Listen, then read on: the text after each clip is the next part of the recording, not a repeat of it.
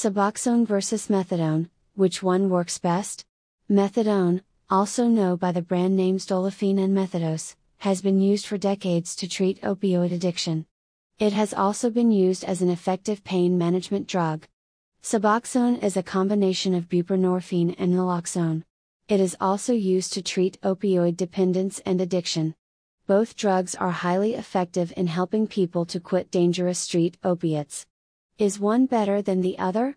Methadone is the gold standard for medication-assisted treatment of opiate addiction.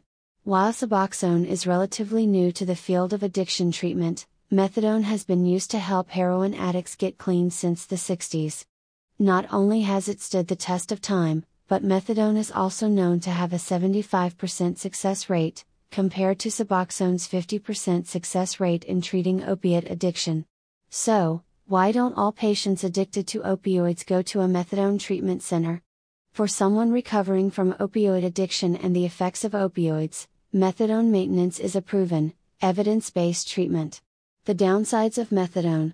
Methadone works, but it is also potentially dangerous. The risk of overdose is high. Because of this risk, methadone is dispensed at specialized clinics where patients must come in every day to take their daily dose under observation. While patients can earn take-home doses over time, most patients go nearly every single day, early in the morning. Because of the risk of diversion and overdose, methadone is a highly controlled drug with many restrictions. Most doctors cannot prescribe it for opiate addiction treatment. Suboxone is safer than methadone. Heroin addicts and people addicted to other opiates now have more choices. They can choose to go to a Suboxone doctor for treatment as an alternative. Because Suboxone is safer than methadone, it is not as tightly controlled. Hence, more doctors are allowed to prescribe it. There is little, if any, risk of a euphoric effect. The dangerous effects of methadone are not a concern when it comes to Suboxone. Suboxone treatment is also considered safe enough that patients can fill their prescriptions and take the medication on their own without observation. Because of this, patients can get up to a one-month supply of Suboxone. Why would methadone still be used over Suboxone? Suboxone, or buprenorphine naloxone, is a unique medication that works as an opiate agonist and a blocker at the same time.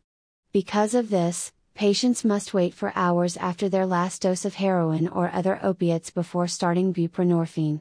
Buprenorphine was originally used as a pain relief drug. Still, it was observed to be far more effective in treating drug abuse and dependence on heroin, fentanyl, and opioid medications. This waiting time can be as long as twenty-four hours. In some cases, it can be even longer. And, in some instances, Suboxone just doesn't work. Heroin on the streets is now stronger than ever. It is also now often contaminated with fentanyl, a super potent synthetic opioid. Because of these issues, methadone is still the best choice for some patients. They do not have to wait or go into opioid withdrawal to get started in a methadone treatment program. So, which drug is best? Suboxone or methadone?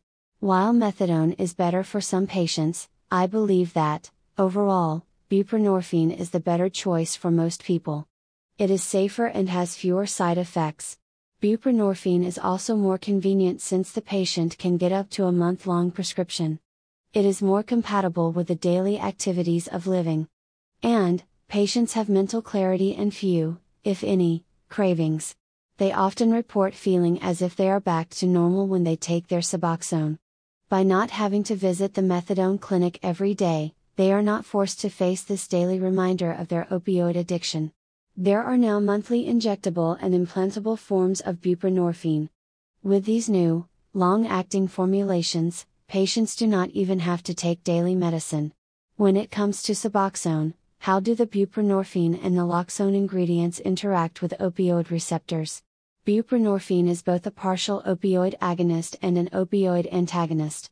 The medication both blocks and activates the opioid receptors. The simultaneous blocking and activating of opioid receptors are what give buprenorphine its unique properties and why it is both safe and effective in treating substance abuse with opiates and opioids. Naloxone is included in Suboxone to act as an abuse deterrent to prevent the abuse of Suboxone. If someone attempts to inject Suboxone, they will experience immediate withdrawal symptoms due to the naloxone. Why don't the drug companies make a methadone and naloxone combination? That is a good question. It is undoubtedly being studied and considered. The main reason that it has not already been done is that most patients must go to a specialized clinic every day to take their methadone dose under observation. Since naloxone would be included as an abuse deterrent, it would not be that useful since there is little opportunity for methadone abuse, since the patients are being watched while they take each daily dose. Still, we very well may see a methadone-naloxone combination drug in the near future. Is Vivitrol another alternative to Suboxone and methadone? Vivitrol is a monthly injection that contains the drug naltrexone.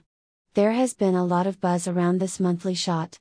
It is prevalent amongst rehab administrators, law enforcement officers, judges, prison wardens, and concerned parents. Why does Vivitrol appeal to this particular group of people?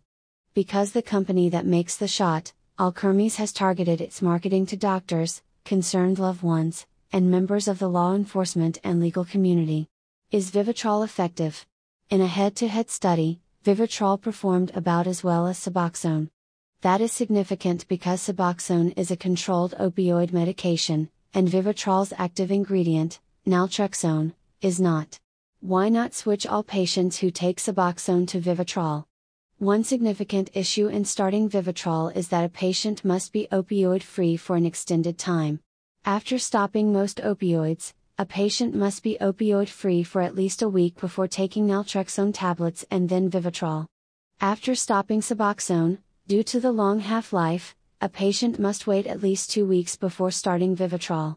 So, where would Vivitrol be an excellent alternative to methadone and Suboxone? Probably the best setting to start Vivitrol is in residential rehab. After being detoxed from opioids and maintained in an opioid-free state, a patient will be prepared to start Vivitrol during their stay in rehab. Is there one winner in the comparison of these opioid addiction treatment drugs? It is a good thing that we have so many options for medical treatment when it comes to treating opiate and opioid addiction. There is no one best treatment for all patients. Each patient is an individual with unique circumstances regarding their opioid addiction. Fortunately, we can give our patients choices and help them make the best decisions that will help them to have the best chance to remain opioid-free long-term.